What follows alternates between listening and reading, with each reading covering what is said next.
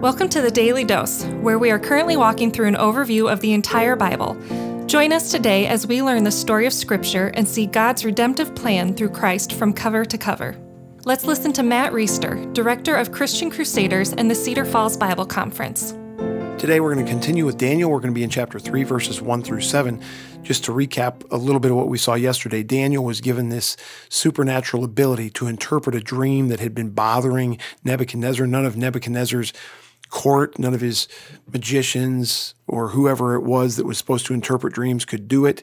And Nebuchadnezzar was threatening to kill them. Daniel stepped in, correctly interpreted the dream, and was so impressive to Nebuchadnezzar that not only was Daniel promoted, but Nebuchadnezzar said this about Daniel's God truly, your God is God of gods and Lord of kings and a revealer of mysteries, for you have been able to reveal this mystery. In other words, Daniel, it's incredible. Your God must be the true God. He must be the biggest God, the, the best God, because nobody else was able to reveal this. And so your God, Daniel, is so great. And you might stop there and go, wow, Nebuchadnezzar sounds like he's about to get converted. Like this is big step for the old boy. And uh, then we turn the page to chapter 3, verses 1 through 7.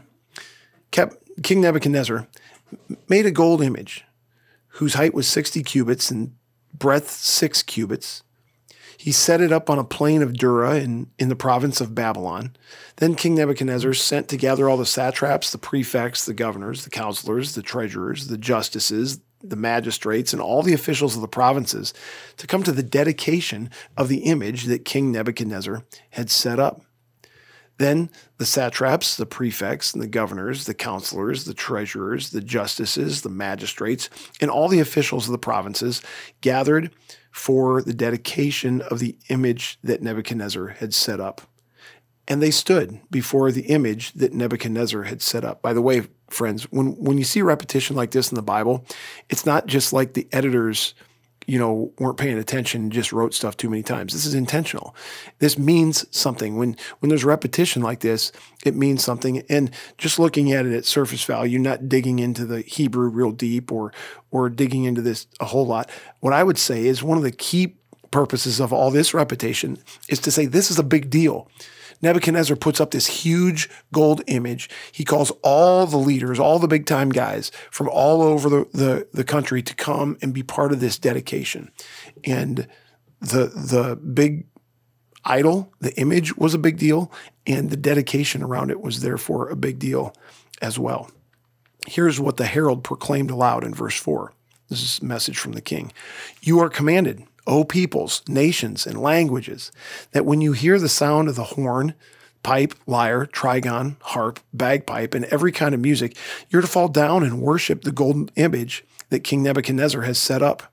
And whoever does not fall down and worship shall immediately be cast into a burning fiery furnace. Whoa.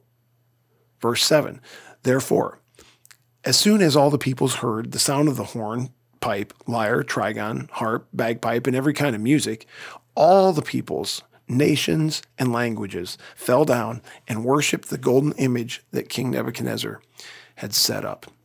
So there's a few things to point out in this text. First of all, uh, we should mention that Nebuchadnezzar is a little bit fickle when it comes to Daniel's God because he just got done pretty much seeming to praise his name. And just a few verses later, he's like, eh, must not be that cool. I'm going to set up this big gold image and that'll be awesome. So Nebuchadnezzar's not terribly committed. He's not about to get saved. He's worshiping false gods like he always did and giving lip service to Daniel's God. Second thing that jumps out to me is if you don't worship this false god the way that you're supposed to when you're supposed to, you're going to be thrown into a fiery furnace. That sounds pretty darn extreme, doesn't it?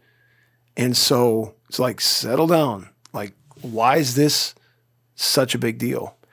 The third thing that jumps out at me, and this is the one that is really convicting to me and at the same time boggles my mind, and it's that the people actually did it.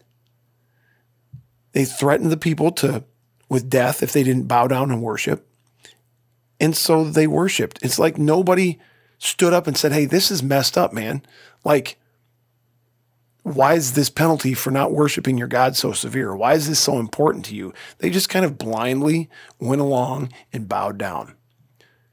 So here's the question, and we can't draw a false equivalency between where we're at today in 2021 and where these folks are at. There are many, many differences. I'm not trying to draw an equivalency. However, there's a little bit from this that ought to make us wonder is there anything in our culture, in our world today, where people are being pressured to bow down and worship? And if they don't, they're going to pay a price. Now, of course, they're not going to be burned in a fiery furnace. It's not probably a golden image and the pressure that we're being received isn't an edict from the king with all these specific requirements. But it just makes me wonder where in our culture today, and maybe many places, I don't know what ideas the Lord might put in your mind in response to this question, and I don't have anything specific in my mind, but I just think that we do live in a culture where masses of people, without being critically thinking or engaged about it, just fall in line with whatever the culture or the opinion leaders or whoever say to do. Just uncritically, oh, yep, go this way, bow down. I'm not even going to think about it. Of course, what we're going to find out tomorrow is there are three dudes, Shadrach, Meshach, and Abednego, who are like, nope, I ain't doing that. They stood up against the cultural norm, and God did some amazing things for them.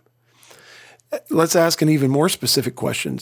Not, not just do we see places in our culture where that's happening, but friends, are there places in your life where you are being pressured to bow down to something that is not of God, not true? And I'm not saying literally bow down. I'm not saying literally worship. I think we're all smart enough to not do that. But we do kind of give affection to things that don't deserve the affection. We give them attention to things that don't deserve the attention. We prioritize things too much that don't deserve the priority we give them. And that's not unlike at least a little bit of what we're seeing here at the beginning of chapter three in Daniel.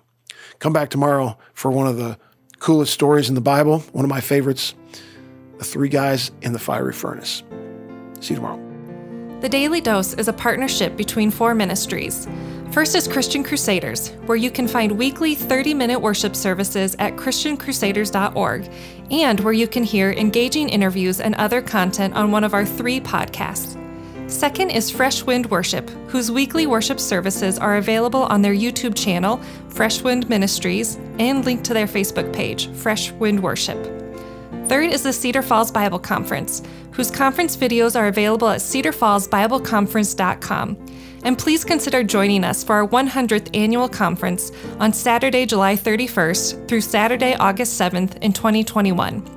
If you or someone you know could benefit from an anonymous online Christian mentor, please visit issuesiface.com, which is provided by Power to Change Digital Strategies, our fourth partnering ministry.